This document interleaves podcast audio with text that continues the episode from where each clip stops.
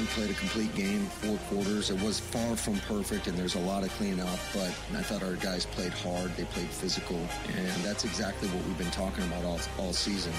This is where Wisconsin gathers to talk sports. Packers, Brewers, Badgers, Bucks. The Wisco Sports Show is on the air. Now, here's your host, Grant Bills.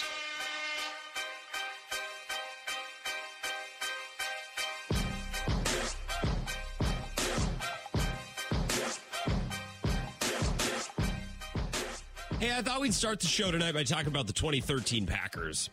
I just thought it was a fun day to go back 10 years in history and talk about things that don't really mean much to us anymore. Uh, Kaepernick, right? What a son of a what a son of a gun. Not talking about the kneeling, uh, talking about when he ran for 200 plus yards on us in a playoff game or, or whatever the total is. I don't know. I'm just I'm in a mood to think about the year 2013 today, and I must not be the only one because coming to work this morning, ESPN got stories out about the biogenesis scandal. I'm looking at them right now. DEA documents, colon, how Ryan Braun built his doping defense with Tony Bosch and biogenesis. You know, Ryan Braun, it's a good thing that we're writing stories about this because Ryan Braun, a lot of people don't know this, is actually the only player in the history of Major League Baseball to use performance enhancing drugs. I know a lot of people don't realize he's the only one, which is why we still talk about him. Really, a, a landmark case. Uh, Ryan Braun using performance enhancing drugs. Baseball's been known for decades, centuries even, for being on the up and up. People do not cheat in baseball, maybe in other sports, but not in baseball. DEA documents, I'm going to ignore the part of the Braun story, and I'm definitely going to focus on the part that talks about A Rod snitching on other players.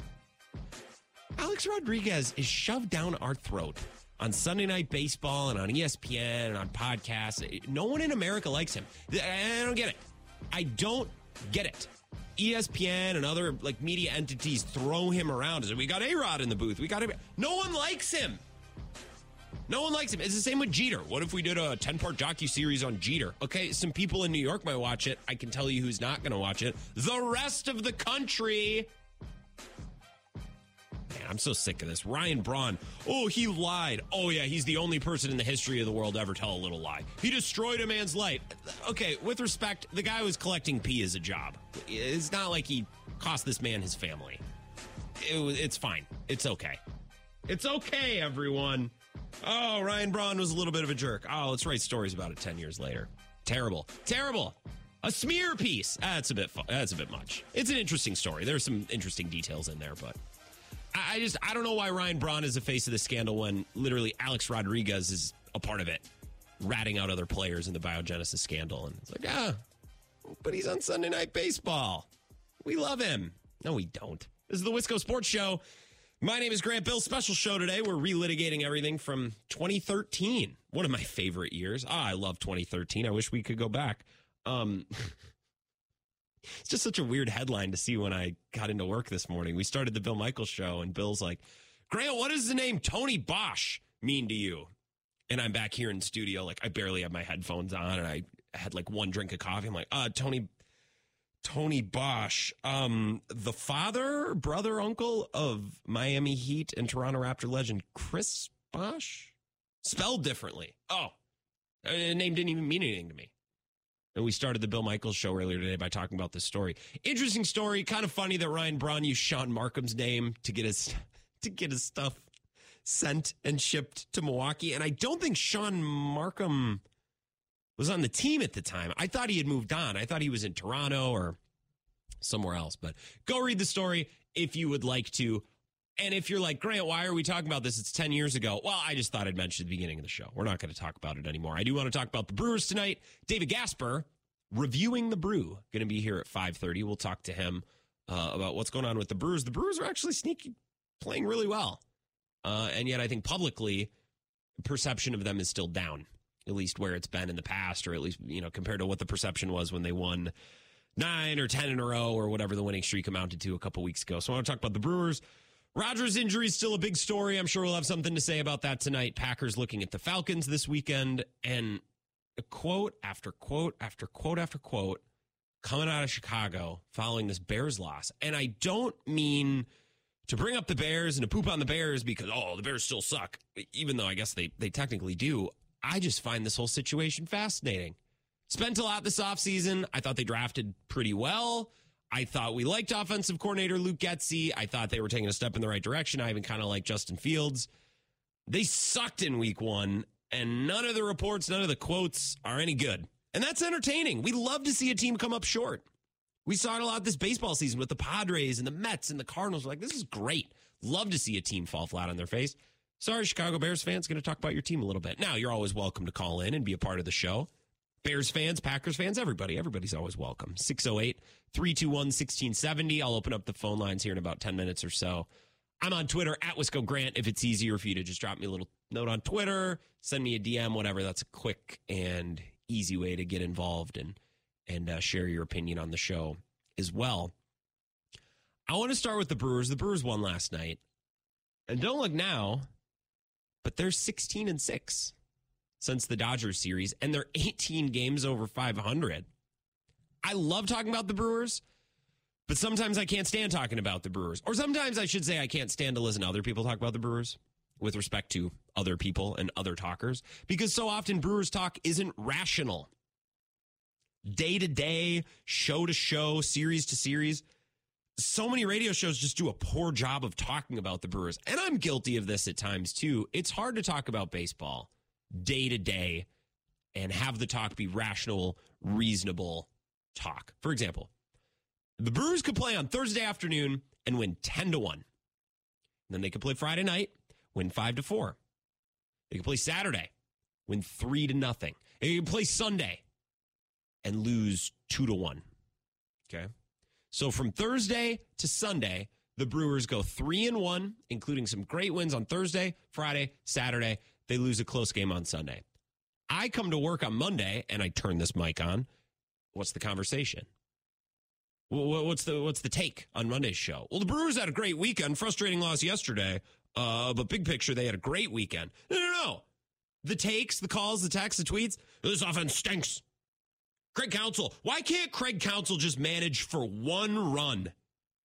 Why can't Craig Counsell manage in a small ball style? Why can't he just play for one run late? There? Oh my God, drop down a bunt. or uh, Call up Keston Hiura. Uh, Jesus the big picture is always lost because day to day to day, we're reacting to the last thing that we saw. We're reacting to the shiny object, right? Brewers could win eight in a row. And if they lose that ninth game, we're mad the next day and we're talking about that game, which is fun.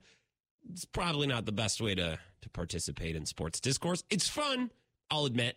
It's part of the fun part of, of talking baseball and it's fun part of talking Brewers, but it's probably not a very accurate way and a good way to talk sports the Brewers' big picture for the last couple weeks has been really good.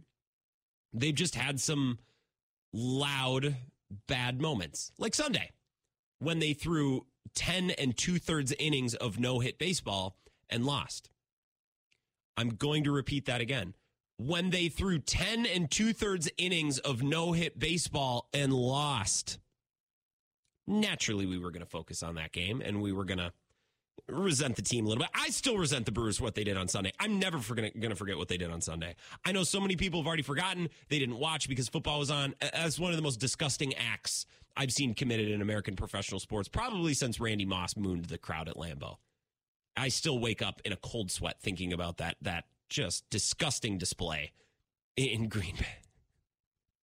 In all seriousness, the Brewers' big picture has been really good. They've had some bad moments, some loud bad moments like Sunday, but I also think sometimes the Brewers fans, myself included, we almost prefer things to go poorly sometimes.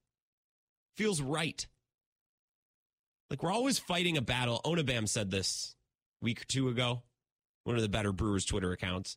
He said uh, there's this constant battle between Brewers fans, and, and he was talking about himself, wanting the team to win, but we also want to be right on the internet.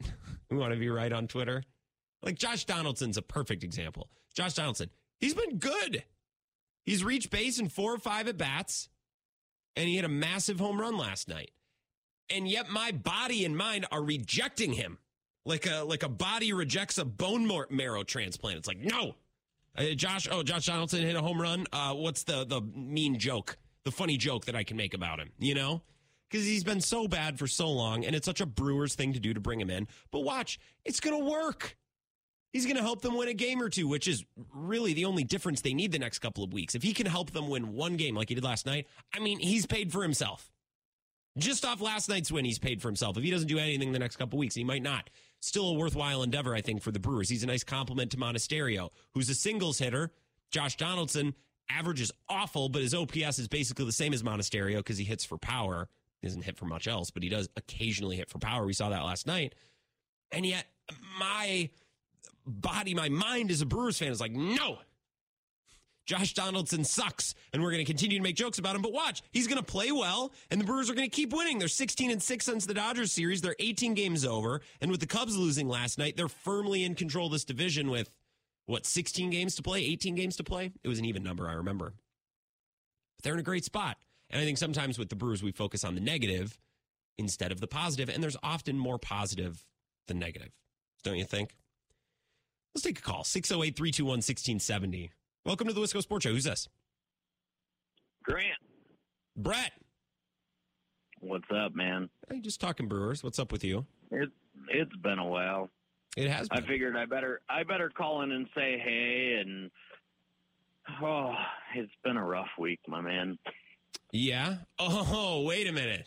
Oh, wait, wait, wait, wait, wait, wait, wait. Wait a minute. Wait a minute. Wait a minute. I have a very good caller memory, but it's been a little bit since we've talked. I, I, I just needed needed to catch up. I needed to refresh uh, my brain. So you. You, you have been on the Jordan Love sucks train. The Packers are going to be awful. The Jets are going to the Super Bowl. What an interesting week it has been for you. I actually now I've I've perked up. I, I forgot that you're Mr. Jets. What have you been going through this week? Uh, been teetering on uh, the Big Blue Bridge here in La Crosse, looking at looking at your old station, deciding whether whether I should jump yelling your name or not.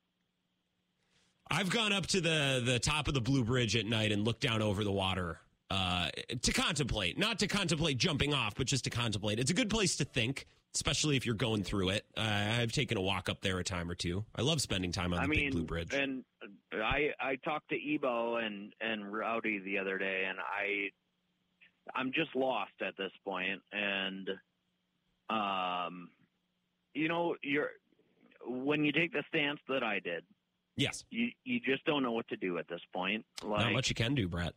no, you love your guy, and you know, I like I told them, I I feel bad for for everybody that has purchased Rodgers Jets gear up to this point because this could be the end. You never know. He made it four plays, and everybody spent millions of dollars total on gear Mhm. of the Jets and Aaron Rodgers, and and now you, you don't know what to do. Do you think he's done, or do you think he rehabs and comes back next year? I think personally, I think he rehabs and comes back. But then again, I also thought that they were gonna he was gonna play all season and they were gonna go to the Super Bowl. So at this point, uh, uh, again, I I don't know what to do uh, or how to feel at this point. It's it, it's just being lost. Well, your actual team, the Packers, if you still consider yourself a Packers fan, I'm not sure. Yeah. Um, they look pretty darn good on Sunday. They beat the Bears. Jordan Love. Yeah, he didn't look did. bad. What'd well, you think? Are you coming that- around? That's the other tough thing is it's like It's I tough. have It's a good thing. talked about love failing for so long that you, you don't know anymore. I mean, obviously it was game one and it was the Bears. So, you know, a lot can change over the next 17 games or 16 games, sorry.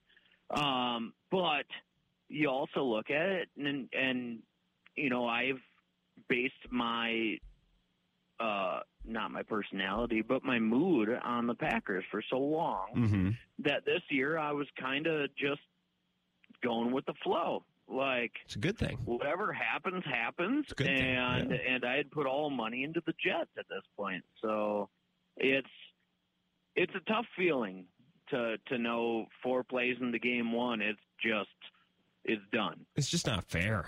It's a sick joke for Jets Yeah, fans, I for, mean, for and football whether, fans.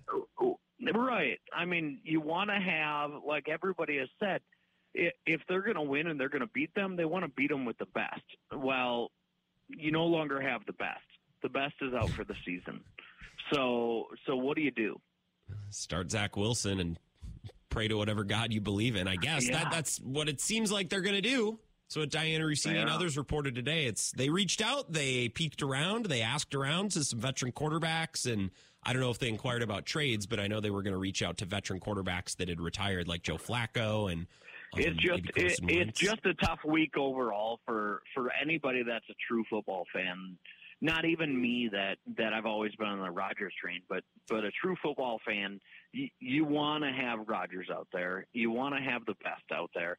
I know there's a lot of Packer haters that are sitting out there, not Packer haters, but Roger haters that are sitting out there going, "Serves them right, yeah. We saw this coming," and they're all cheering it. And disgrace on them. Interesting. Well, we'll talk more, Brett. I, I got to run. But I, right. when you called in, I was like, "Oh, what does Brett want?" We're talking Brewers, and then I realized, "Oh my God, it's the perfect day to talk to Yeah. Brett because he's going through it." Hey, it could be worse. You could base your happiness and, and every moment of your life on whether the Brewers win or not, and you'd be in a way worse. Right. Well, and that, like I told Ebo and, and Rowdy the other day, go Brewers. go Brewers. Appreciate you, Brett. Thanks for the call. See you. Have a good one. It's funny you ask about karma. I think the idea that Packers fans are cheering over this injury, I think is a little overblown. I think there are probably a couple. They're probably burner accounts who are saying, "Yeah, F. Rodgers, he deserved this." There would be a few of those randos in every fan base. I think the videos in the bar a little bit overblown. Those people are hammered. They want free liquor. I don't know. We always want to get so high and mighty. Can you believe? Look at these people were caught on video doing that. I, I don't know. Stop, stop. We need to stop getting bent out of shape about people getting caught on video. We used to just never have cameras. You could just live your life. You know, if someone wants to go, yes, as they run up a hundred dollar bar tab, as Aaron Rodgers has to leave the game because he's beat up, that doesn't mean that he's cheering for Aaron Rodgers to get hurt. It means he's hammered at a bar and he's wants free booze. Lucas tweeted this at me, and we can wrap up our, our first segment here with this, and then we can come back. Lucas tweeted at me at Wisco Grant. Discussion we had at work today. Do you think this is karma for Aaron Rodgers? I do not like seeing people injured, but he did put the Green Bay organization through a lot the last few years. Okay. First of all, I'll defend Aaron Rodgers. There's a little bit of drama, yeah, but it's not like he assaulted someone. He didn't commit domestic violence. He didn't defraud poor people. He's just kind of a dramatic guy who likes to mess with people. Don't we all like to mess with people on one level or another? It's not like Green Bay also didn't kind of put the screws to him as well. They drafted Jordan Love, right? Mark Murphy told him, "Don't be the problem." There, was there was a push and a pull. It takes two to tango. But it's funny you tweet this, Lucas, because I thought on Sunday morning, I thought we're to see the sports gods in action today. We're to see between Packers Bears if the sports gods are to reward the Packers for the way they've handled themselves the last year or two, or if they're going to reward Aaron Rodgers. And I believe in the sports gods to a degree. The Packers go into Chicago. Devonte Wyatt looks good. Quay Walker looks good. Jordan Love looks good. Romeo Doubs look. Everyone looks good. Anders Carlson's hitting kicks, and I'm sitting there thinking, all right, sports gods, were they're throwing us a little bone in you know big week one game against the Bears. And I came into work, and I never said this, but on Monday I was thinking, let's see what happens tonight. Because if the Jets get shelled and Aaron Rodgers looks frustrated and they can't hold up protections, I think that's a little bit of a statement from the sports gods. It's just a one weekend statement, but I'll I'll take it as a statement. I'll notice it. Now I don't think the sports gods intervened and blew out Aaron Rodgers' Achilles, but I was thinking about that Monday before the game, Lucas. You're not the only one if you had that discussion at work. Let's take a three minute break. We're woefully late for a break. We'll talk NFL. Uh, a couple things that Brett said regarding football I actually thought were some good points, and I want to build on those coming up next. Wisco Sports Show back in three minutes. This is the Wisco Sports Show with Grant Bills on the Wisconsin Sports Zone Radio Network.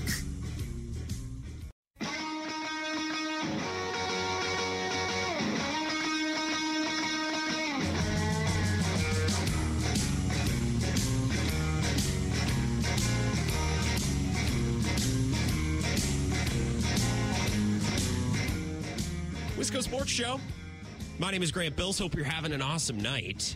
Uh, Brett and La Crosse gave us a call.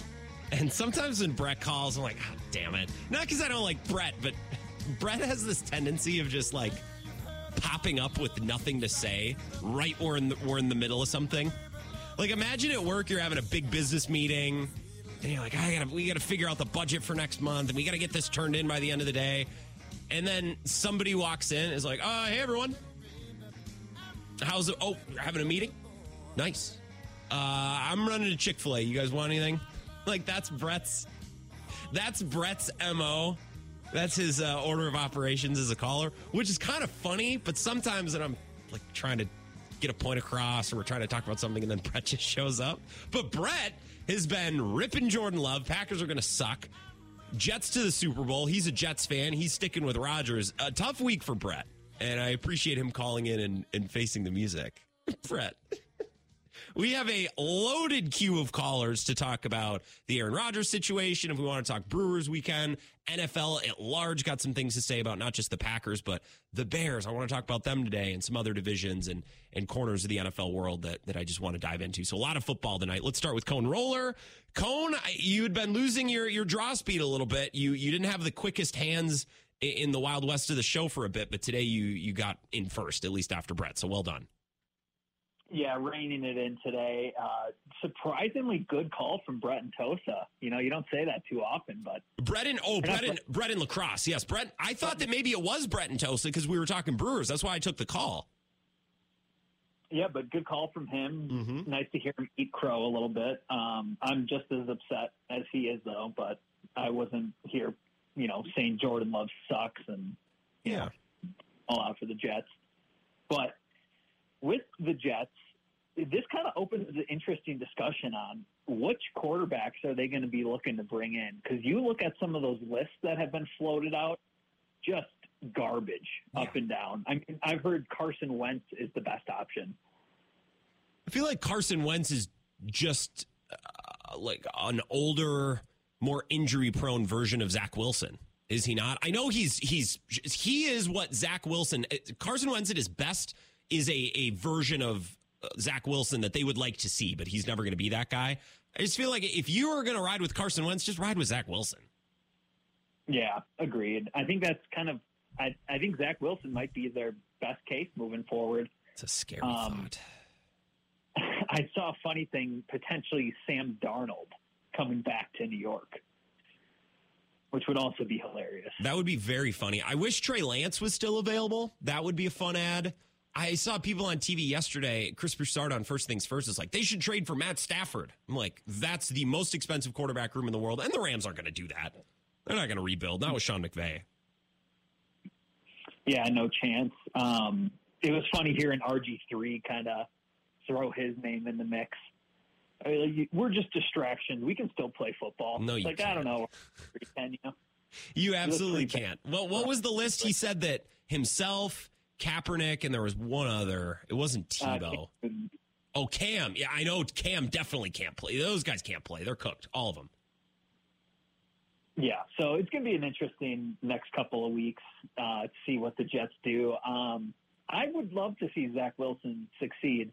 Yeah. I don't think he will, but it'd be fun. you know, get a little frisky. Yeah, I don't know. The fact that he's that guy in the building, the fact that they won on Monday night, I feel like that's massive. Because if they come out and poop their pants and lose that game, then I think the Zach Wilson Jets are dead on arrival. But the fact that they won week one, I think leaves the door open that maybe this could work in a really underwhelming way. Maybe. Probably not, but maybe.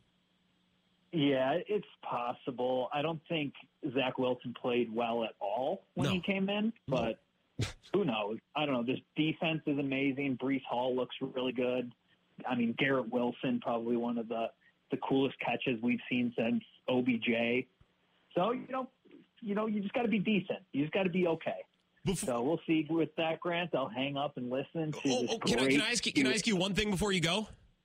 Yeah, yeah, yeah. I was going to say before we wrap up, we got a couple other calls I want to get to, but I know you're a, a big Badger booster, uh, what, probably one of the biggest, and you know Chris really well. Uh, Bill was telling me on the afternoon show today that Chris McIntosh got a ton of calls about the volume at Camp Randall, and they're going to make adjustments. Have you talked to Chris about this? What's the latest?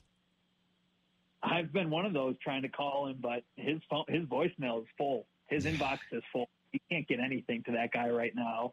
You got you know all the varsity collective calling them saying, "Oh, it's too damn out. I can't hear anything." Yeah, you know all that, Matt. And okay, my biggest thing with the uh, Badger game presentation they got rid of where the streets have no name by U2. Yeah. Unacceptable. Unacceptable. Yeah. Well, when you get through to Chris, just let us know. I, I, know you can't tell us everything. A lot of those conversations are privileged, but I, I like to hear the the booster athletic director back and forth. So just keep us in the loop if you hear anything. Yep, will do. Uh, you're my first source I go to. So thank yep. you. Appreciate you, Cone. All right, see you, Grant. More to Cone Roller on tw- on Twitter. Uh, I this is an incredible one-two punch. I, I mean, this is Ja'Marr Chase, Tee Higgins. Uh, Jordy Nelson, Greg Jennings, Cone Roller, and Tony in Texas back to back. Tony, hello, what's up? Jordan Pippen, you know, I got you. Hey, yeah. So Grant, uh, let's start out with the Brewers. I know I'm going to surprise you with the Brewers, but what compensation did we get for David Stearns? Ah, uh, I don't know. Was it some? Keep on looking, Grant. What did we get? Did we get nothing? Yes. What? Come on, that is just wrong. Well, didn't they? That did they let him out of his contract? That creates good faith around the league, Tony. I don't care about the rest of the league, Grant. I care about a World Series in Milwaukee. Yeah. Or as one of your callers once said, rename the team the Wisconsin Brewers. Get us a ring. Get us more compensation. David Stearns, not nothing.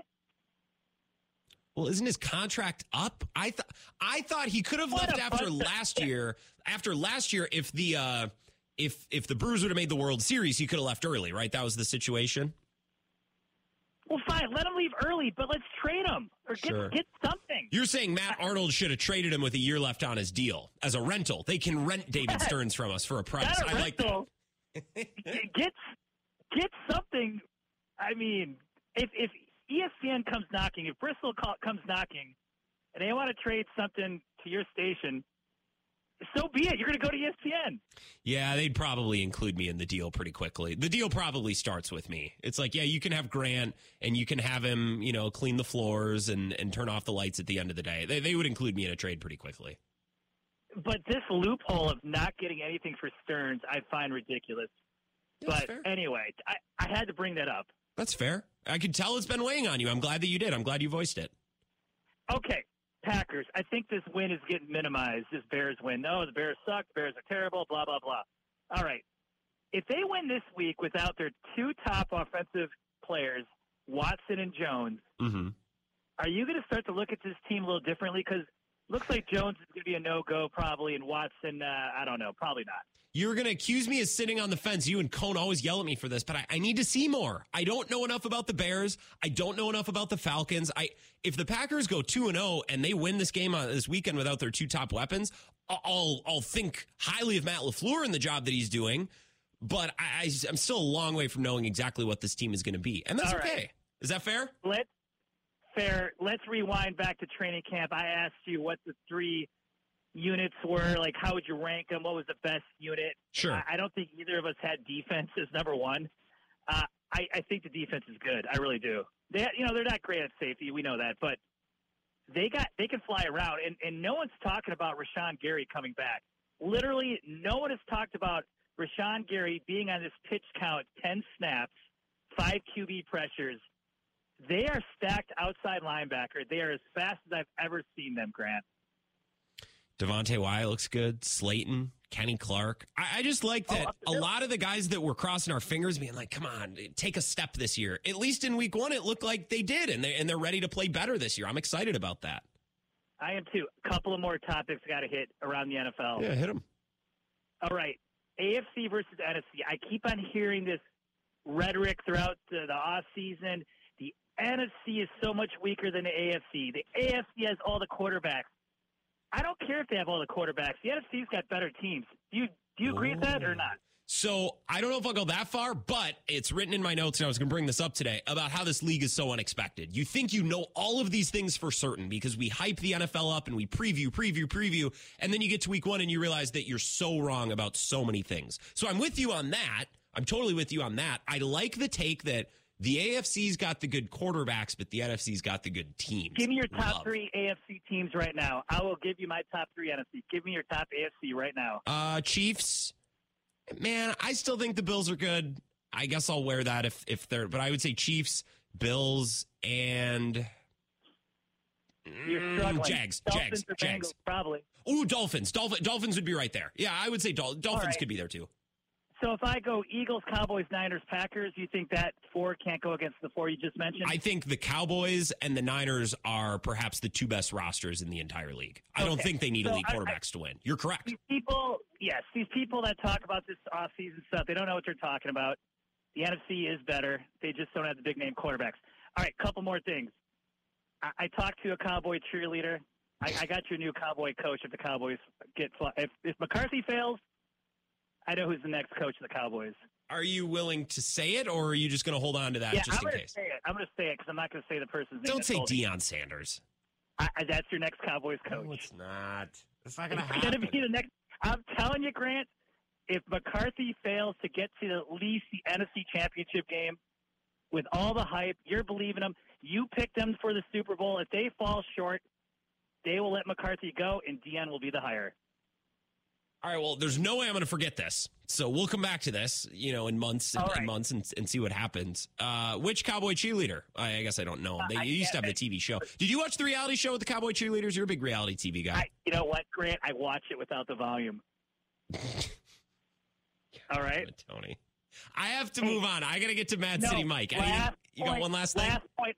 Yep. Last point here. You guys just mentioned three quarterbacks' names: Kaepernick, uh, who's it? Cam Newton, RG3. RG3. Yep.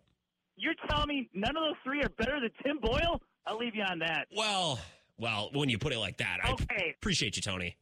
All right, see you, buddy. Yeah, thank you. We'll talk soon. Call again. Um, they might be better than Tim Boyle. Huh? I don't know that they are better than Tim Boyle. It's been forever since RG3 played, and it's been forever since he's started multiple games in a row. Cam is, I'd take Tim Boyle over Cam. I mean, they're not going to win with Tim Boyle, but Cam's cooked. So is RG3. I, I don't want a TV quarterback. Mad City Mike has been waiting patiently, Mike. I appreciate that so much. Thank you. What's up? What's up. What a call.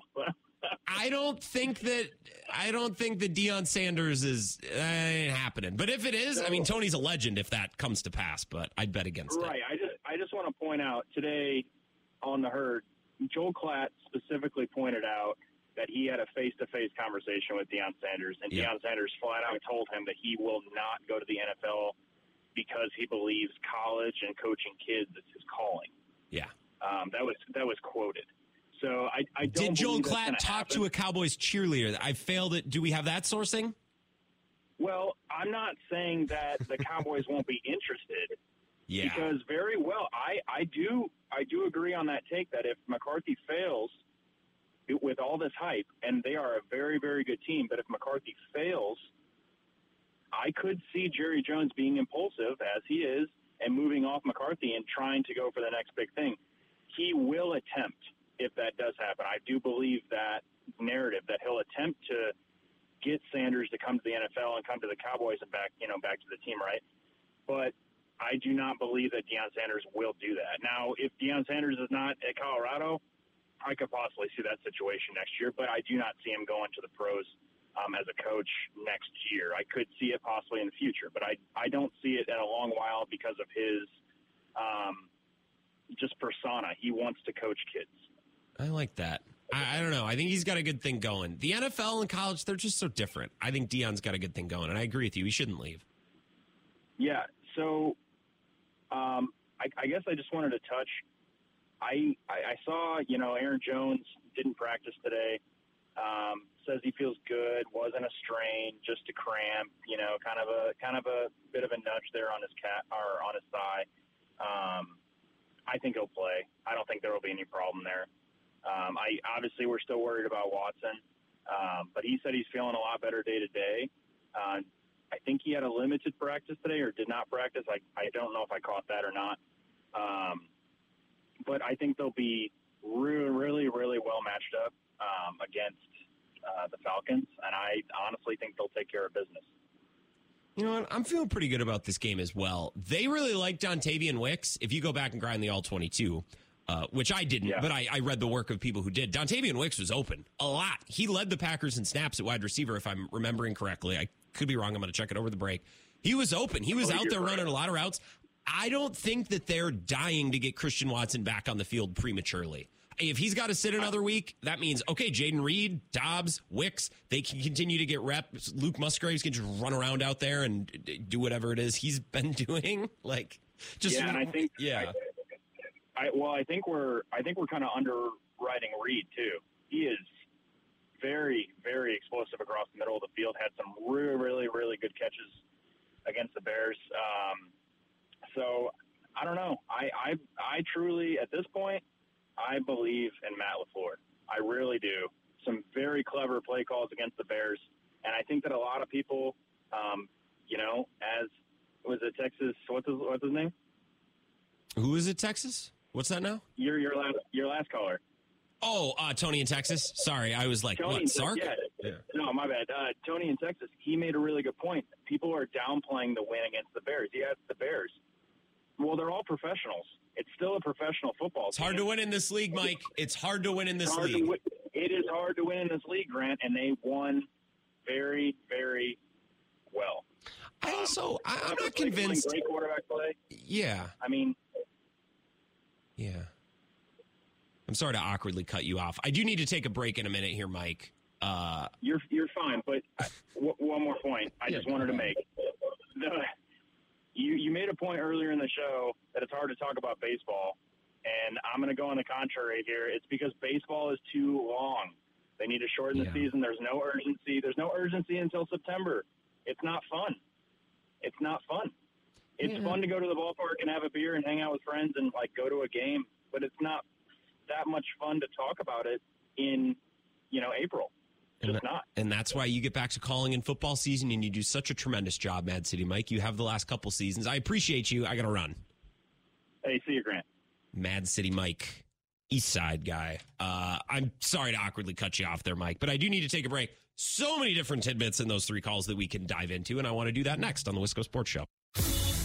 This is the Wisco Sports Show with Grant Bills on the Wisconsin Sports Zone Radio Network.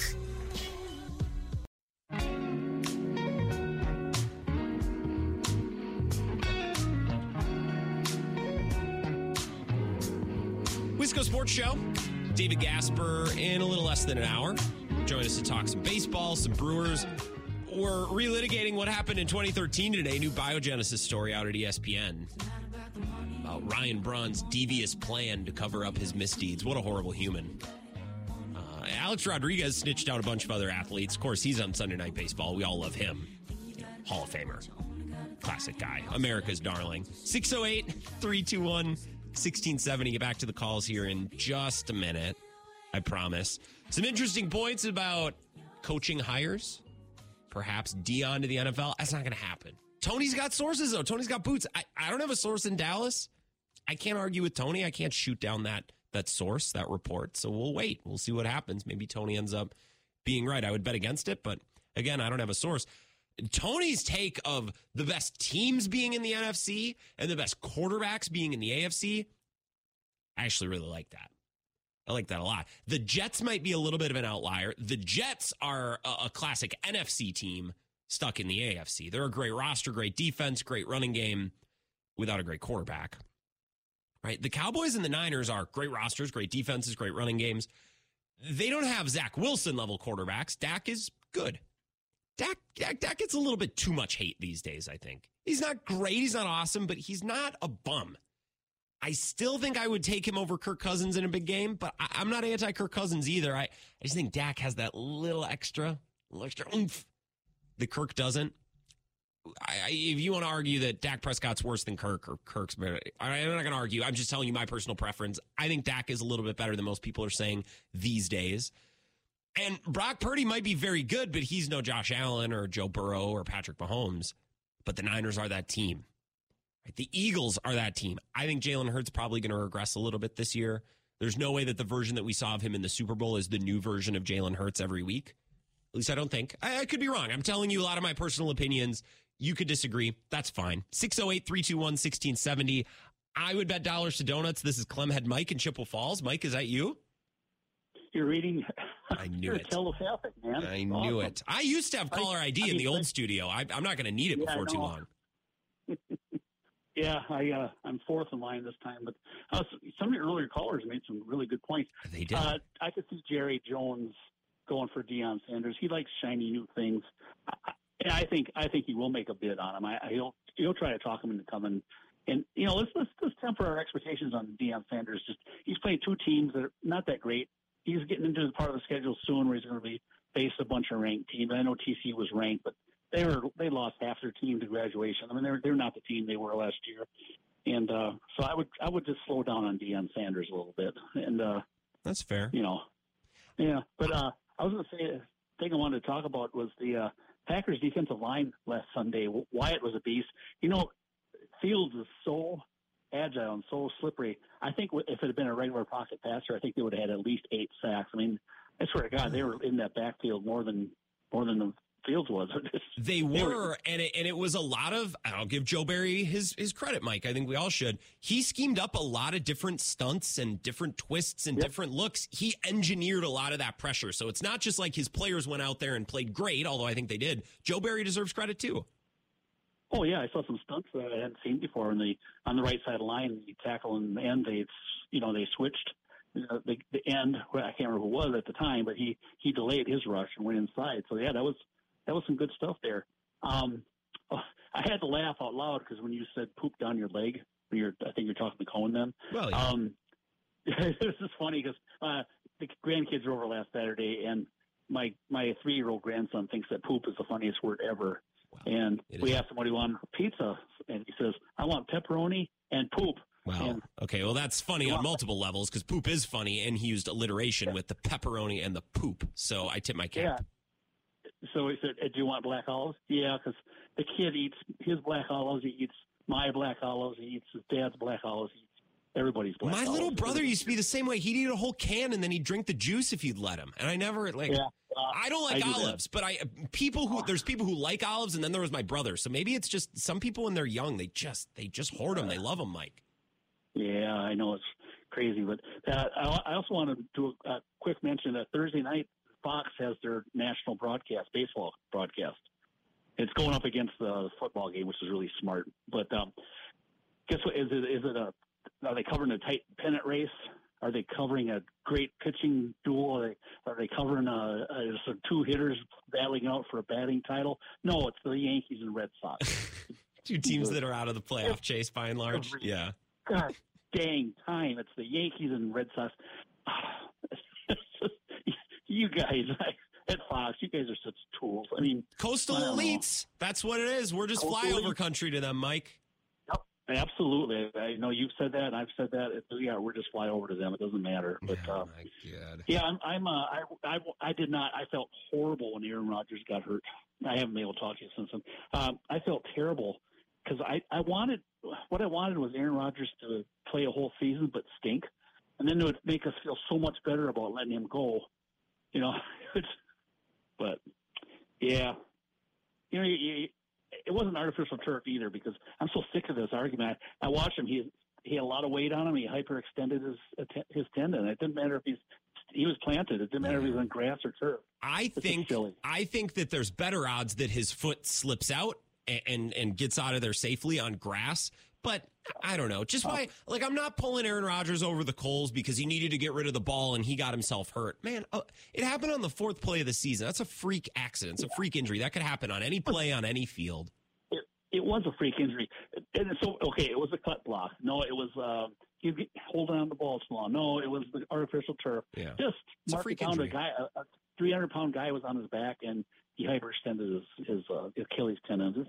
God, people got to overanalyze everything. Just it's not that hard, Mike. It's uh, the world's not that complicated. That's why I love you. Is you? This is all simple to you. This is this isn't hard. This isn't pulling teeth or rocket science.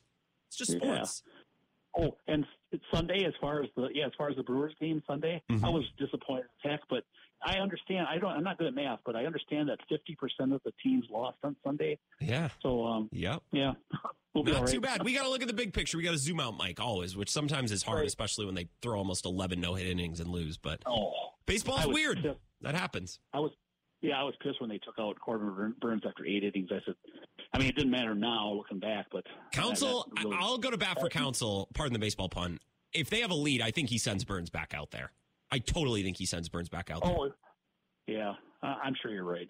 I I, yeah, I could be wrong. I just I the the baseball romantic in me wants to believe that Counsell had that. Yeah. I got to run, Mike. I got to take one last yep, break. Okay, thanks, Grant. Appreciate you.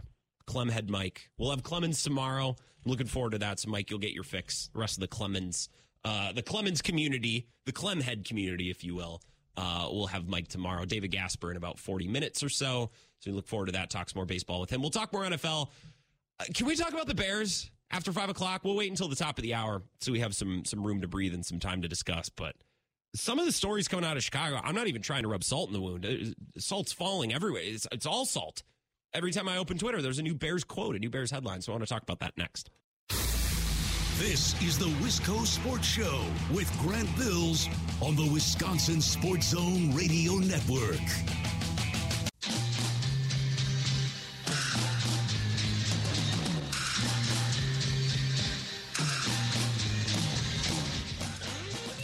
Wisco Sports Show. Got to pause and get an update from our guy, Zach Heilprin. When we come back, I want to talk about the Bears There's story after story and quote after quote. It's great to beat the Bears, but since Sunday, this game has just kept on giving us things to be happy about and things to laugh at. So we'll laugh a little bit at our rival. Talk about the rest of the NFC, and then David Gasper to talk Brewers 5:30. Stick around. That's exactly what we've been talking about all, all season. This is where Wisconsin gathers to talk sports. Packers, Brewers, Badgers, Bucks. The Wisco Sports Show is on the air. Now, here's your host, Grant Bills.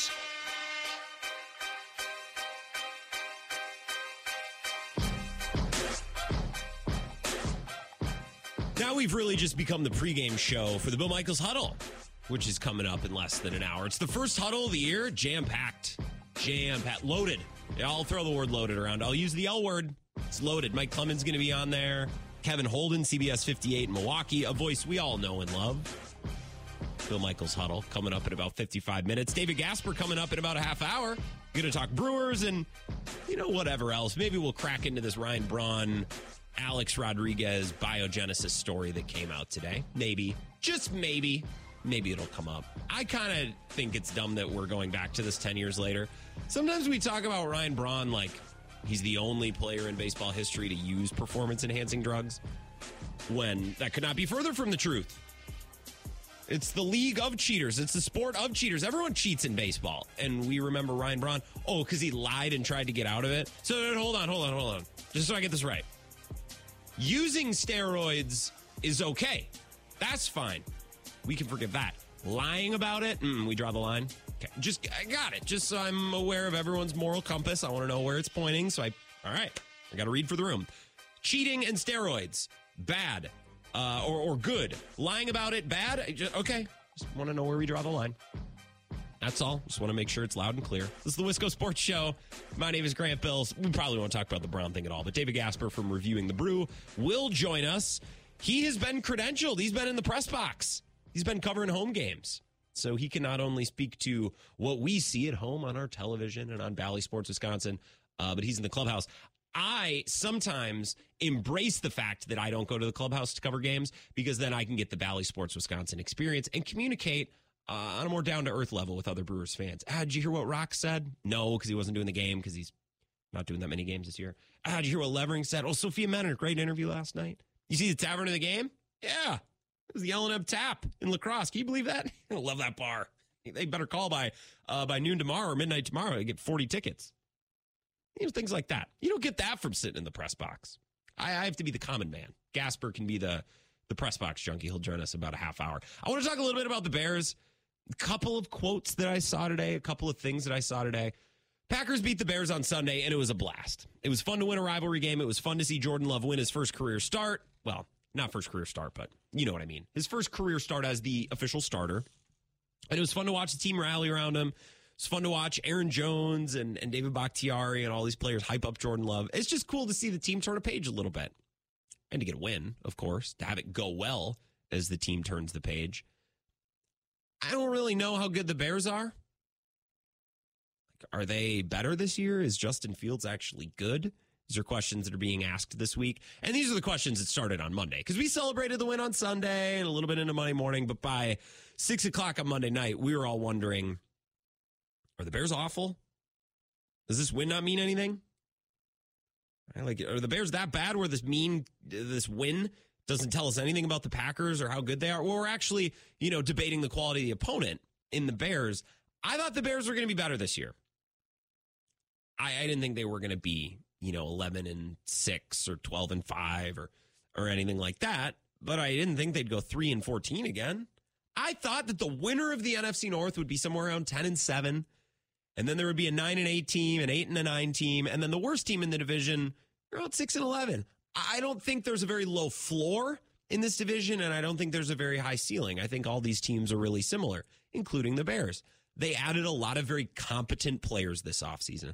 I don't think DJ Moore is a superstar, but I think he's very good. Yannick Ngakoue is not a superstar. TJ Edwards not a superstar. Uh, Tremaine Edmunds not a superstar, but they're very good players.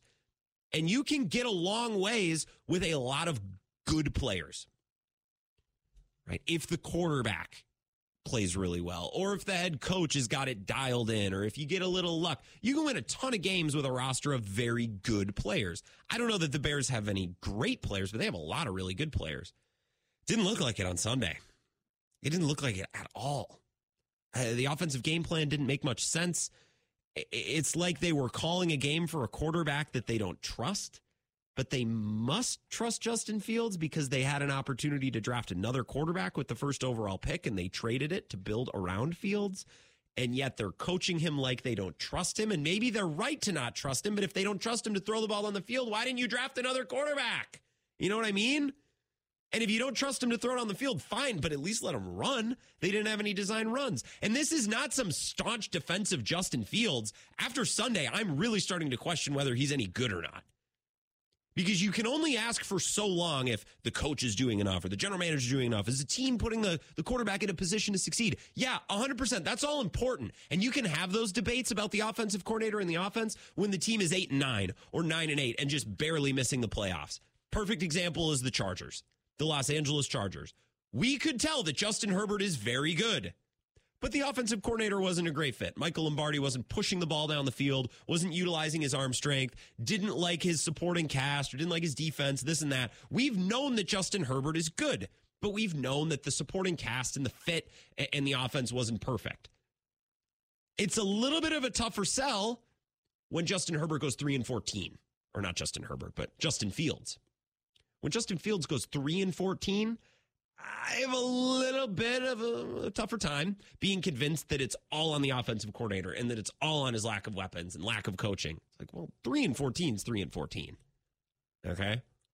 Now if the Bears go 9 and 8 this year or, you know, 7 and 10, pick your record, somewhere middling, well then we could have a discussion about the offensive coordinator and the system they're running and this and that. But if Justin Fields is going to look that inept week in and week out, I, I, don't, I don't, I don't really care about the supporting cast. I don't really care about the offensive coordinator. It's on the quarterback. It's on the player at some point to show us something. The burden of proof eventually falls on the player because a talented player, a gifted player, a motivated player, we're going to see that. That's going to shine through all of the BS. I'm not saying an offensive coordinator doesn't matter or an offensive line doesn't matter or wide receivers don't matter. All of that matters. But through all of those different variables, we should be able to tell if a player is special or not. And after Sunday, I'm really starting to question if Justin Fields is good, let alone special. Sounds like this week has been uh, quite awkward. Got a report from, and I bookmarked so many tweets today, so I got to scroll to find it. Got a report from Dan Wiederer, who writes for the Chicago Tribune, and he does some stuff on the score. In my time covering the NFL, I can't really remember a time on the Wednesday of week two, a building seems so apparently shaken by and or short on answers for what happened in week one. These next five days are response time and should tell us a lot about this group's pluck.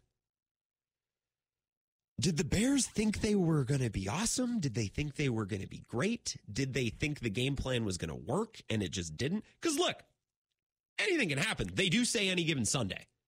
Luke Getsy could be a great offensive coordinator. Maybe Matt Eberflus is a good coach, and maybe Chase Claypool and DJ Moore are really good, and maybe And maybe they just concocted the worst game plan possible and they got a little unlucky and they were shell shocked and didn't react well. And the Bears could totally come back in week two and beat the Buccaneers and look a lot better. And we're like, okay, that's the Bears we were expecting to see. Not Super Bowl contender, but competent. Totally. I could totally see that happening. Um, but there are some really, really damning reports and quotes. This quote from Jaquan Brisker makes the opposite of sense. And Jaquan Brisker was the player leading up, and it's hard to keep them all straight because Justin Jones talking about how Green Bay sucks, their fans are idiots, blah, blah, blah. There's been a lot of trash talk, right? Jaquan Brisker was talking trash too. He said, everybody hates Green Bay. They didn't get to see me last year. They'll get to see me this week. It didn't really because he got hurt and, and didn't play most of the game, unless he came back in and I didn't notice him might even be worse for Jaquan Brisker that I didn't notice him after he left early with an injury and, and came back if that's what happened.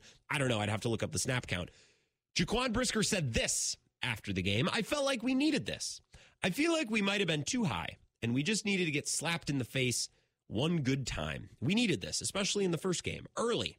The type of team we are, the type of players we have, what we've built, we needed this. We've got to be more disciplined. Felt like we were too high. Um, the Packers have won how many games in a row against the Bears? Eight? Nine? Matt LaFleur still hasn't lost the Bears. Uh, trust me, if the Bears locker room is high on themselves and they're feeling themselves too much, that's a them problem because because no one else feels that way about them. Not a damn fan in the NFL, not anybody, not a media member looks at this Chicago team and says, uh, "Look out, okay, this team's gonna be a juggernaut." A lot of people thought that maybe they were moving in the right direction this year, but you needed to get slapped in the face. I think you need to sober up if you feel like you need to get slapped in the face. Matt LaFleur's been here since 2019. He still hasn't lost to the Bears. What do you mean you're feeling yourself? You have nothing to feel. It's week one. Just bizarre. They keep talking, they keep saying things. Stop. For the sake of your city, for the sake of your fan base, just stop talking. Stop talking trash. Stop trying to rev up this rivalry. This rivalry is deader than disco until you guys win a game. It's wild. 608 321 1670. Welcome to the Wisco Sports Show. Who's this? That's Ridge Runner Mark. How are we doing, sir? Ridge Runner Mark. I love that you're a 515 caller. We always get a big rush calls around 420, 430. You know, talk to some of the regulars, but you, you lag behind a little bit. I love that about you, Ridge Runner Mark. Hey, I got to spend a little bit extra time at my cubicle before I can escape, and I'm usually the last one to leave the building. That a boy. Oh. You're the first one in, last one out. I, I doesn't shock me at all. Right on. So, listen to your take on the Bears and their shenanigans and, and how they were quote unquote shell shocked. And, and I think part of the problem is, and this is just, you know, baseline is any team who's putting together a game plan, they believe in it. They have to believe in it. This is what we're going to do. This is what this is what we do well, and we're just going to rock it. and We're going to take it out. And I think the, the the other problem they had is they forgot that Matt LaFleur seems to be a relatively good coach, which I think most of the league has forgotten mm-hmm. because they always pointed to, well, he's got Aaron Rodgers, and Aaron Rodgers is epic, which he is, and he's really, really good, and all this sort of stuff. So it's Aaron Rodgers doing all this, and Matt LaFleur is just along for the ride. So then the shock and awe of Rodgers is no longer with the Packers. Now we've got him, and they hyped themselves up too much on top of having that baseline belief of any professional athlete of I'm the best there's out there and I got to go prove it and I'm going to go prove it. Sure. So that guy's comment of, you know, we needed this, he's not wrong. If he did probably, it probably would be helpful that in the very first week they get punched in the mouth and realize, oh, I'm a bleeder and I can't get back up. Oh, now I have to reevaluate. And if they reevaluate and they come back and they don't make the same mistakes, even if they make, don't make the same mistakes, make new mistakes and still lose, it's still progress for make them. New mistakes. I love that. Right? Yeah, you're not well, wrong. You're not wrong. I just had to laugh at the way you worded it a little bit, but you're you're totally right. Yes. Yeah. Well, if you think about it, if if someone's if you're doing a thing and you make a mistake, what does the person who's trying to teach you want to see? You not make that same mistake again. Same thing Rodgers would say about wide receivers. If they're not the same mistake, okay, you've learned something. Now, if you make a different mistake, well, that's still a problem. But it's not that you're you haven't learned the first lesson. You've learned the first lesson. Now we got to move on to the next one.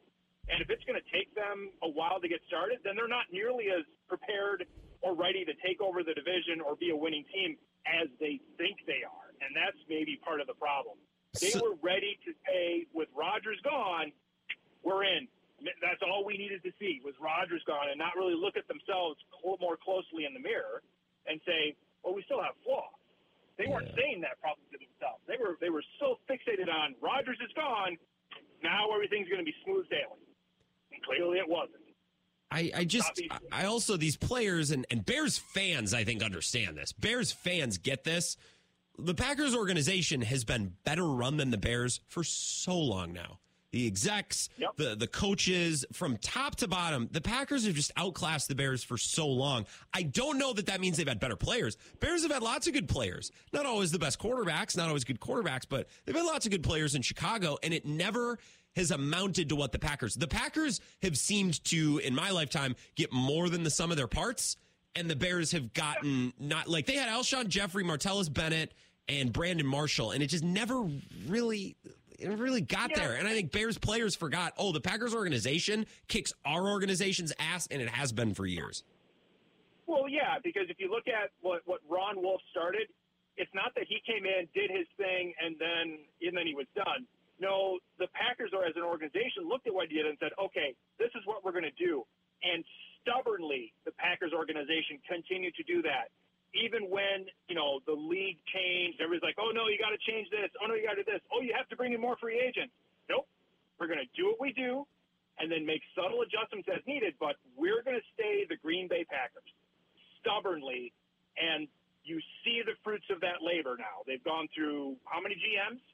It was Ron Wolf, then it was Richard uh, Sherman for a while, and then it was Ted Thompson. Now it's Brian Gutekunst. So what? What? Four guys? Yeah. And over 30 plus years and you could look at each of them and say, okay, they did their own little thing, but they all kind of stayed with that same model. And you're going to see teams that will start from scratch and they'll bring someone in, but they won't have an identity that that guy says, okay, I need to build around what this team does and put my own stamp on. You know, Mark. So that's why you're a real son of a gun, you know, because I was going to talk about something very similar to this, and you're leading us into our next segment so beautifully. You're a perfect setup man, Ridge Runner Mark. Hey, I'm, I'm here to help, buddy. yeah, here to help with your, your uh, smooth smooth uh, radio voice and just uh, give you some content so you can just keep lulling people into us listening to your awesomeness. Oh, but Mark, by the way, before I let you go, it's got to be a beautiful night to drive home up through the bluffs. Oh my God! Please tell me about it. It's gorgeous. Well, honestly, I'm in the QuikTrip parking lot. I need gas. I'm on like so. Also, a beautiful night to see our friends at QuikTrip. Go in there, get some gas, get a, get a take home meal. Go home and have a take home meal for dinner. It sounds delicious. Right on, brother. We'll have a good one. later. Yeah, have a good one. That's Ridge Runner Mark. Appreciate you. I love that guy. All right, up next, I want to talk about exactly what Ridge Runner Mark was just saying. The way in which the Packers organization have gone from coach to coach, GM to GM, quarterback to quarterback, while maintaining some sort of an idea, some sort of an identity. And some of these teams that get caught in in just this hopeless cycle, the Bears, the Cardinals, the Jets, another team we're talking about, they're the opposite. So we'll have that conversation next and then get to David Gasper at 5:30. A lot more to come on the Wisco Sports Show. This is the Wisco Sports Show with Grant Bills on the Wisconsin Sports Zone Radio Network.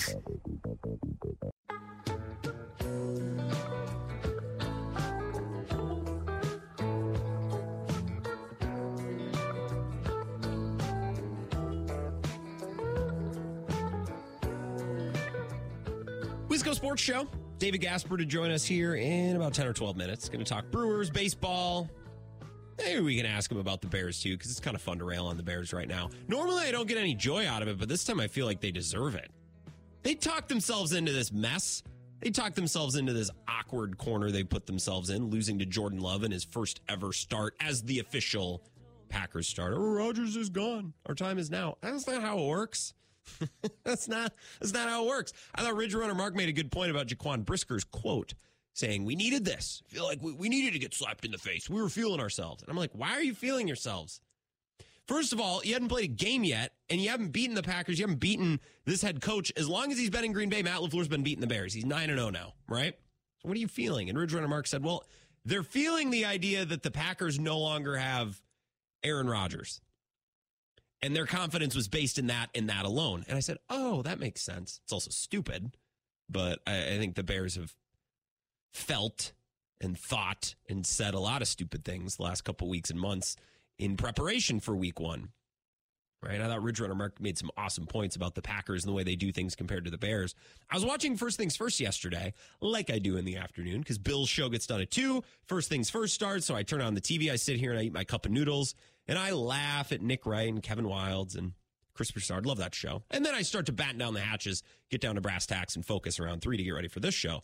But Kevin Wildes is talking about the quarterback process in New York the Jets process, the way they do things with their quarterbacks, and how they've jumped from guy to guy to guy to guy over and over and over again, right?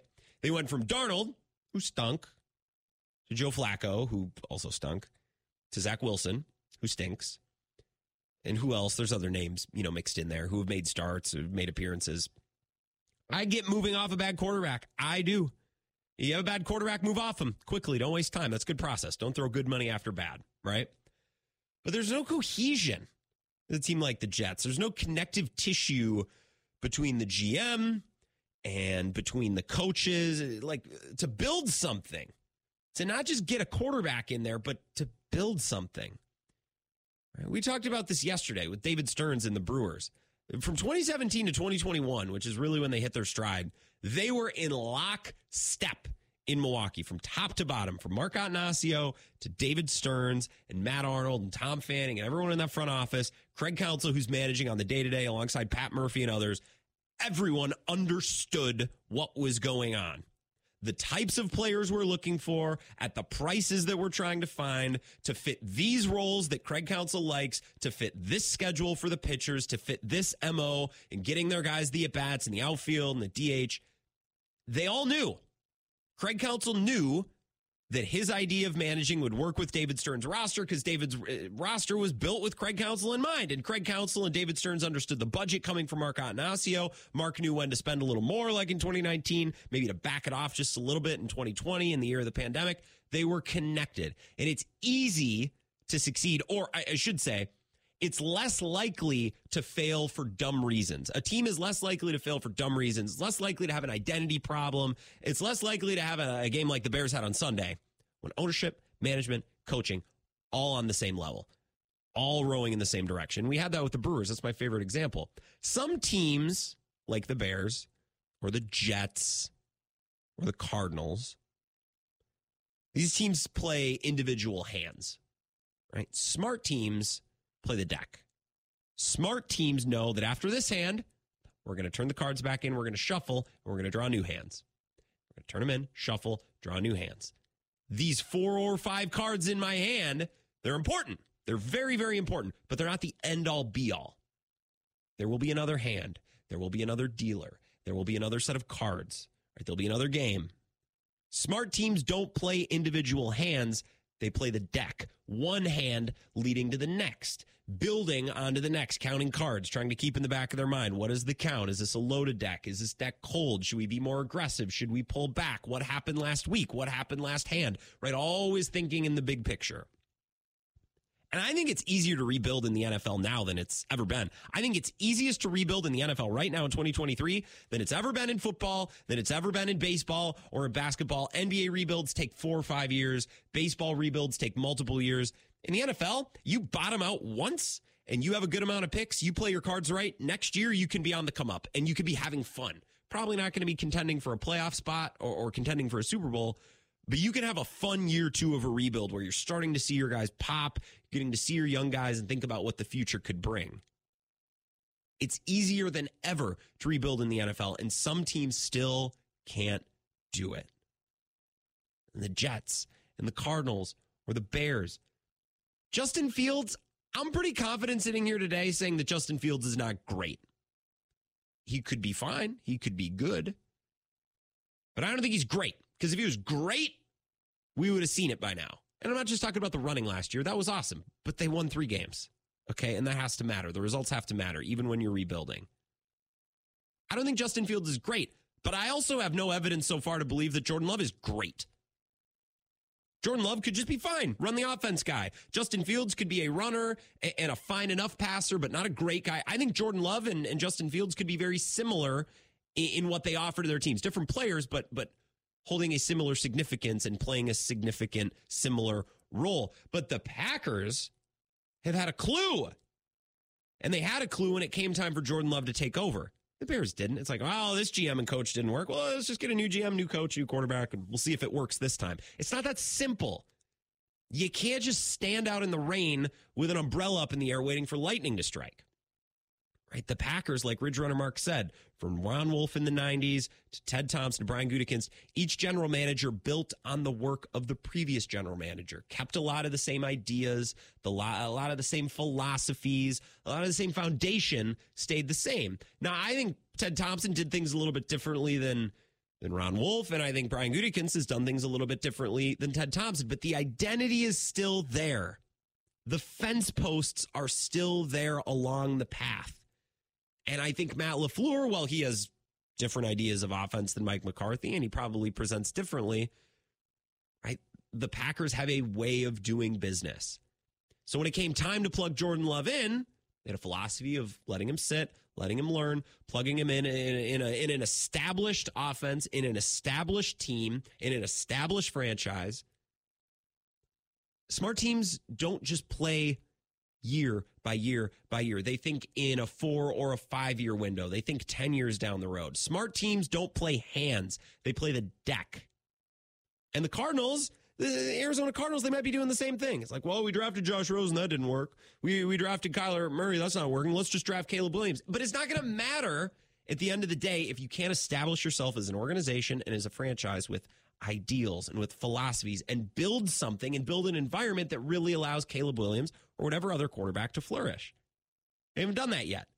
So you can keep taking big swings to try to get your quarterback. And you know what? Maybe one day you might just draft Tom Brady or Peyton Manning or Aaron Rodgers, and he might be so good that nothing else matters. But the vast majority of quarterbacks coming into the NFL are guys that can be good with touches of great that need to be put in a situation to succeed and have success. And I think the Packers are equipped to do that. I think the Steelers, I know week one was rough, but I think the Steelers are in position to do that. The Seahawks are in position to do that.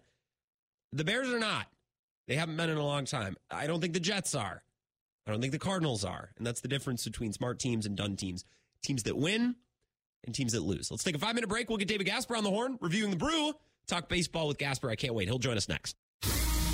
This is the Wisco Sports Show with Grant Bills on the Wisconsin Sports Zone Radio Network.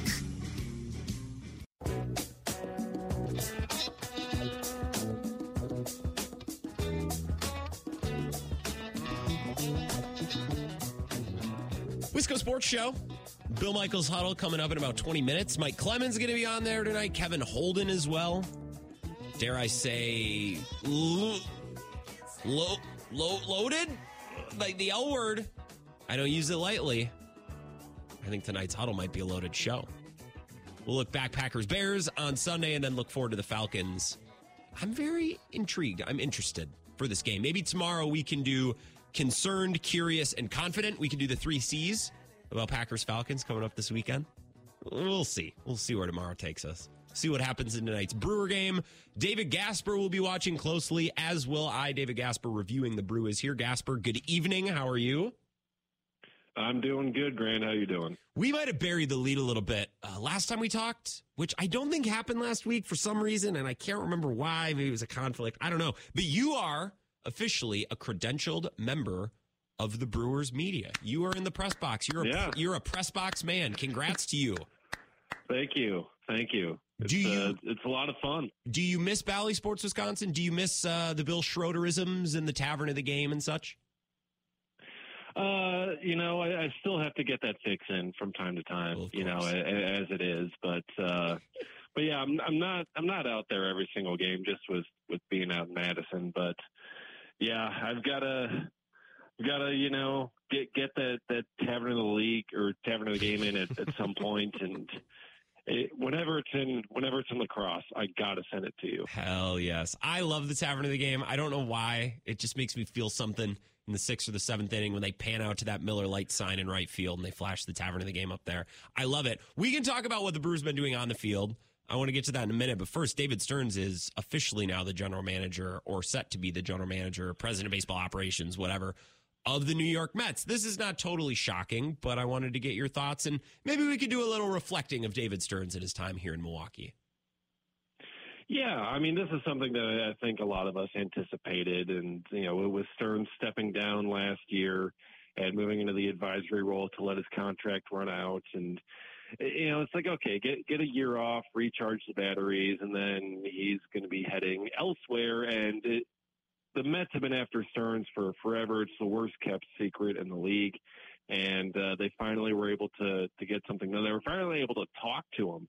That was kind of the big thing. The, the Brewers had prevented them from talking to him for years, and uh, once the trade deadline passed on August first, he was free to talk to other teams, and uh, the Mets called up pretty quickly. And you know, next thing you know, now now they've got the deal done, and he's letting his contract run out, and he'll he'll take over as soon as the regular season is done that's when his contract is up with the Brewers, and and then he'll be in charge of the Mets and do all the things that he did in Milwaukee, except with the uh, checkbook of Steve Cohen behind him. What do you think was David Stearns' best quality as a general manager in Milwaukee? If you had to say one thing, he was great at this, and this is what I will remember most. What will you remember? It's consistency and changing just the whole mindset of, of the organization and improving what can be done because really for years, especially with small market, low payroll teams, it was believed that, I mean, you'd have your, your up cycles, you know, where, where you'd maybe have a small window of being competitive, followed by several years of, of tearing down and rebuilding and trying to get back up there. David Stearns said, no, we're going to build a consistent competitor. I don't believe that, that we need to have these these down cycles. We can stay up. We can stay competitive for years to come. And he did that. He he built a consistently long window here, four playoff appearances in four years.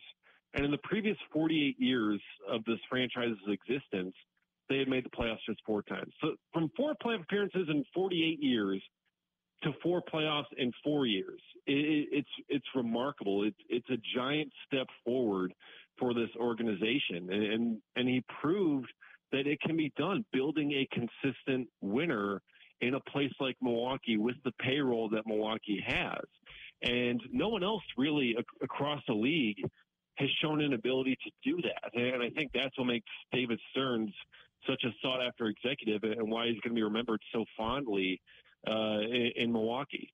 You're a real son of a gun. I do agree with uh, the changing of expectations has been massive, and I notice it now. I have to remind myself every once in a while when the Brewers have a tough series and they're only leading the division by two and a half games or three games in mid September, and Brewers fans are angry and they're mad. It's like, what has happened? And I'm part of it. Don't get me wrong. I'm part of it. You know, four years ago, five years ago, we'd be losing our mind. We'd be so thrilled. We'd be talking about, you know, what's the playoff t-shirt going to look like? Are we going to get tickets? You know, and now this has become our new normal. And David Stearns is a big part of that. So I, I absolutely agree. We can't overstate that. What do you think Matt Arnold should remember as he takes over the Brewers and David Stearns is now out of the picture, although he hasn't really been around this year anyways.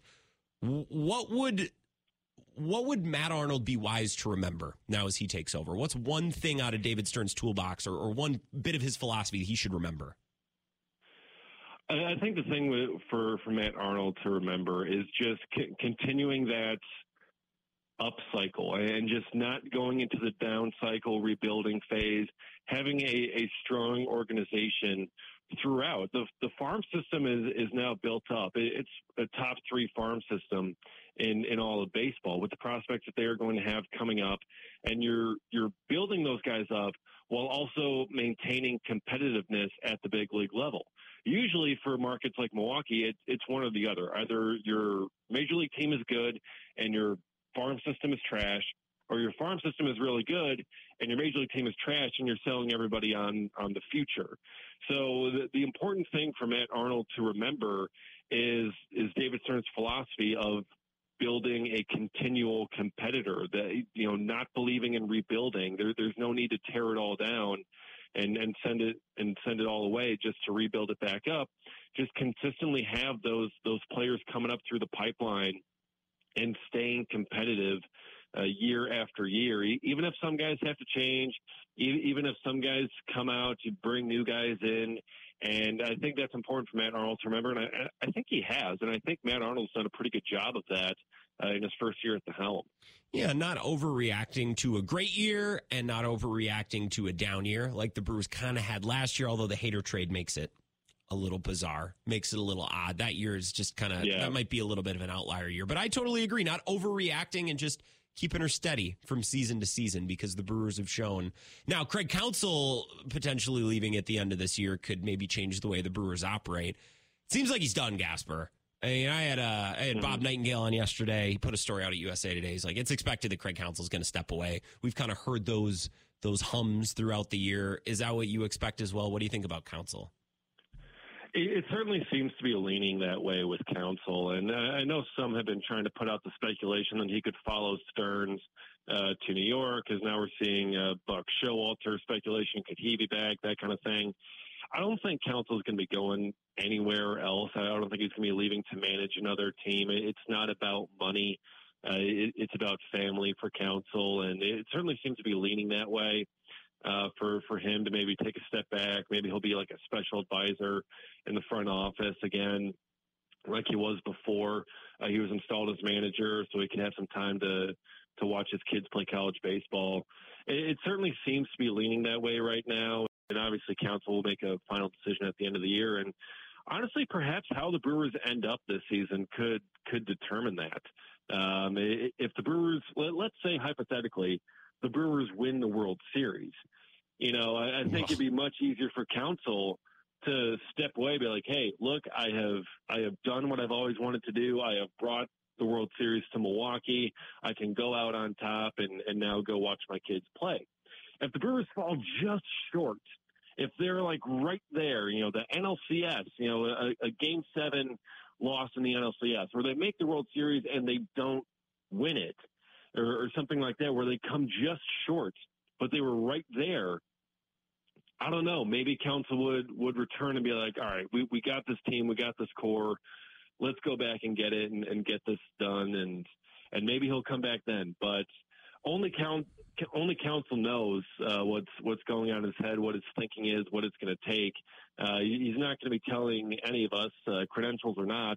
He's not going to be telling Nice. anybody really what that what, what's going on inside of his head. So we're all just kind of left to to wonder what he's doing. But logically, if I'm Counsell and and we're able to bring that World Series home, I, for him, I, I would just I, I would walk away, be like, I have gone out on top, and and I'm I'm leaving after this. Win it for Craig. Uecker might retire then too. That's a whole nother conversation that I suppose we Yeah, can have. In, you need to win one for Uecker. I mean, Someone, Uecker's been there forever. We you got to win one for Uecker. Someone's got to win something for Bob Uecker, wasting his career, Yeah. not wasting away, spending his career in Milwaukee for a team that really didn't do much past September 1st or October 1st. Totally. David Gasper Yeah. reviewing the brew. D Gasper 24 on Twitter. Josh Donaldson. Let's talk about it. It's the way I'm Yeah. reading it. I could be wrong. Monasterio is the guy who hits a lot of singles. Josh Donaldson is the guy who's a power threat. Both of them have pretty similar statistics if you just look at OPS. What do you think their plan is at third base moving forward? Yeah, I think they're going to be uh, mixing these guys uh, quite a bit. Donaldson is, is going to get uh, a lot of the at bats against lefties uh, just because he does so well against left-handed pitchers um, in, in his career. So I think he's going to be getting a lot of those at bats. Monasterio, maybe a few less. Uh, maybe he'll be in there at second base uh, against lefties and, and give Brice Turang uh, a break when lefties are on the mound because Terang is he's had some success, but he's also had some struggles uh, against left-handed pitchers this year. So I think that's going to be uh, how they how they make it work going forward. Put Monasterio at second base uh, against the lefty on the mound, and put Donaldson out there at third. Uh, Brian Anderson's just going to be left to wither away on the bench. Uh, but yeah, I think that's going to be how they how they try to make it work and. Until they can see Donaldson get going and, and see if he's worthy of everyday at bats. So tonight we have an opener, right? It's the it's the guy who Megill. throws 100 Megill. I was going to say the name is escaping me. I kind of like this. I think this is good. We need a little 2018 flavor as we come down the home stretch here. I think that would be good for this team. And I'm I'm like kidding a little bit, but also not. Like I think this is good. Let's get back to our roots. Yeah, it's Craig Timber, isn't it? Like, come on, we gotta Yeah. gotta have an opener here in Craig Timber. I miss openers. Uh, you know, we're so used to our starting pitching. Corbin Burnes, Brandon Woodruff, Freddie Peralta, over the last three days 23 innings pitched, eight hits, one earned run, three walks, 23 strikeouts. Is there something to be said for Brandon Woodruff missing most of the year and getting to kind of go all out, pedal to the metal down the stretch? You know, talk about what you're seeing from him and then the the stretch that Freddie and Corbin are on as well. Talk about this big three. Yeah, I mean, th- this big three is is the reason why the Brewers are are potentially so dangerous when it comes to October. If their offense can just do enough uh, to to give them the the run support that they need, and they're able to do that for Woodruff uh, plenty on on Monday night. Corbin Burnes didn't get didn't get any, and that, that had to be frustrating on, on Sunday when he had the no hitter uh, through eight innings uh, against the Yankees. But yeah, I mean these guys have, have really just been exceptional. Freddie Peralta over his last like nine starts has an ERA of like 201. Uh, it, it's been a phenomenal stretch from Freddie, and he's been healthy all year, uh, which is great because he missed most of last season with injuries, and this year it was Woodruff. And yeah, I think that that is going to be part of it for Woodruff. You know, he's able to go all out here, gets the the complete game shutout the other day, helping save the bullpen and you know, missing about four months uh, of the season. So for for him to come back and be relatively fresh uh, down the stretch heading into October, I, I think that's uh, huge for for Milwaukee as, as someone that they can count on uh, in those games. Because as much as you can also count on guys like Burnes and, and Peralta, you know they're they're going to be at about 200 plus innings for for the season when when you get to that point. So. Uh, for for Woodruff, he, he is going to be a lot more fresh, and I think that is going to be helpful for him heading late into October. Well, that's why I think Counsell pitched him through eight through nine innings the other night. And I was talking with our morning mm-hmm. show guys. They're like, "Why is Counsell running? He, Counsell now he's going to let him finish all the way to the end of the game?" And I'm like, "Yeah, because well, they got 17 also, games in a row, and the bullpen needs the rest." Right, exactly. Yeah, yeah. The bull the bullpen have been really worked hard the the like two days before, especially with the the extra innings uh, on Sunday against the Yankees. So yeah, all those guys they needed a rest. Like you don't want to use any of them, e- even the the low leverage guys in a twelve nothing game. You don't want to have to use them. So yeah, it, it was huge for for Woodruff to get through that, and, and his pitch count was in such great shape. It's like why not just just let him go? You know, even if he runs into a bit of trouble like he should be able to to finish us off no problem. So uh, I was happy to see Counsell let him do that, and and the, the bullpen definitely needed it. You're gosh darn right. David Gasper reviewing the brew. Read his stuff. Find him on Twitter. Gasper, I appreciate you. And we're coming down the stretch now. We get to talk about a pennant chase and, and postseason baseball before too long. I'm excited. Thanks for the time as always. Yep. Thanks a lot, man. Take care. Take care, you son of a gun, David Gasper. You. And I love the mention of the La Crosse bars. Anytime there's a La Crosse bar, uh, mentioned as the tavern of the game on Bally Sports Wisconsin. It just it touches my heart a little bit. Same as my hometown Menomonie or, or anywhere around Eau Claire. I remember Shoes Pub, north side of Menomonie years ago, getting it. I was I was young Grant watching at home. I'm like, that's it's cool. It's my hometown. I don't know. It, tavern of the game brings us all together. I do like it. And when Gasper's in the press box, you know, I'll just make sure to drop him a note and remind him who the tavern is and, and let him know because, you know, he's too busy getting a feel for the clubhouse and asking the manager questions. You know, official beat business. Let's come back. We'll wrap up the Wisco Sports Show and turn things over to Bill Michaels. Bill Michaels Huddle coming up at six o'clock on a lot of these same stations and, of course, on all of his online platforms as well. So don't go anywhere. Kevin Holden and Mike Clemens will join him tonight. We'll hear from Matt LaFleur. We'll hear from Jordan Love. This is essential listening for Packers fans as we turn the page from week one, Packers Bears, towards what we're looking at this weekend with Packers Falcons in week two. Final segment of the Wisco Sports Show coming up next. This is the Wisco Sports Show with Grant Bills on the Wisconsin Sports Zone Radio Network.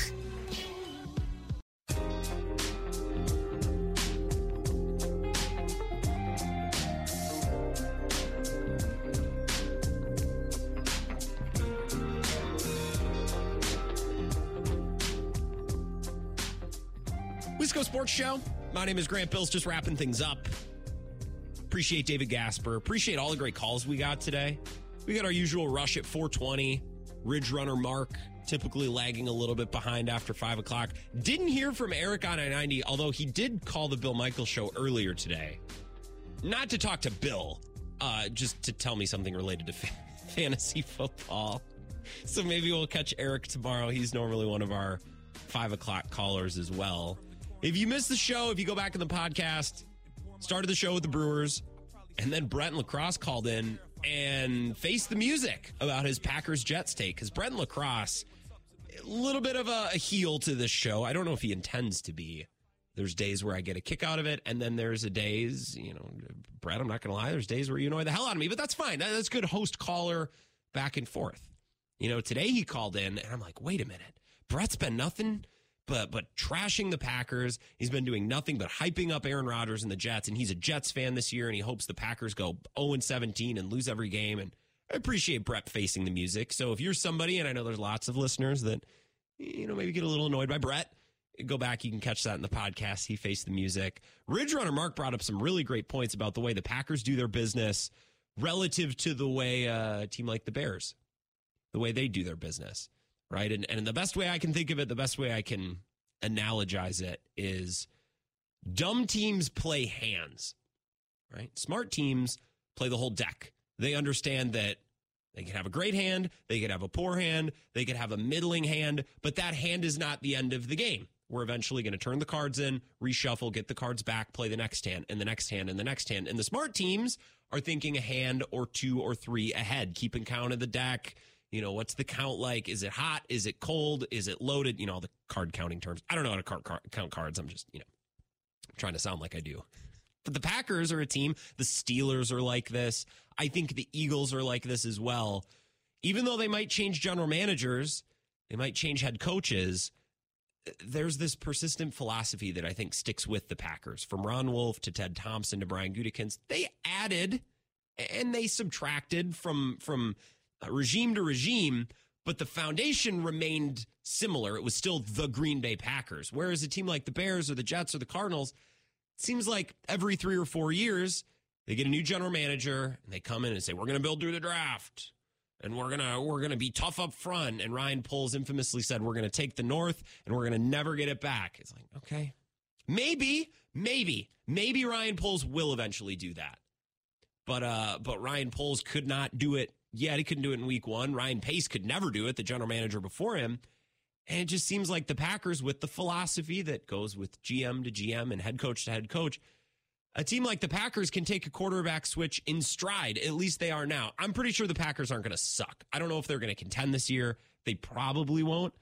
But a team like the Bears, they're facing being awful the second straight year. The Packers go from Aaron Rodgers to Jordan Love, and they seem to have a clue for the last couple of years, they were thinking about the next hand and the next hand. And a team like the Cardinals, another bad run team, they're going to go from Josh Rosen to Kyler Murray and now hope for Caleb Williams. That's not going to solve anything if you don't have the strong foundation like the Steelers or the Packers or the Eagles. Time's up. Bill Michaels huddle up next. I'll talk to you tomorrow at 4.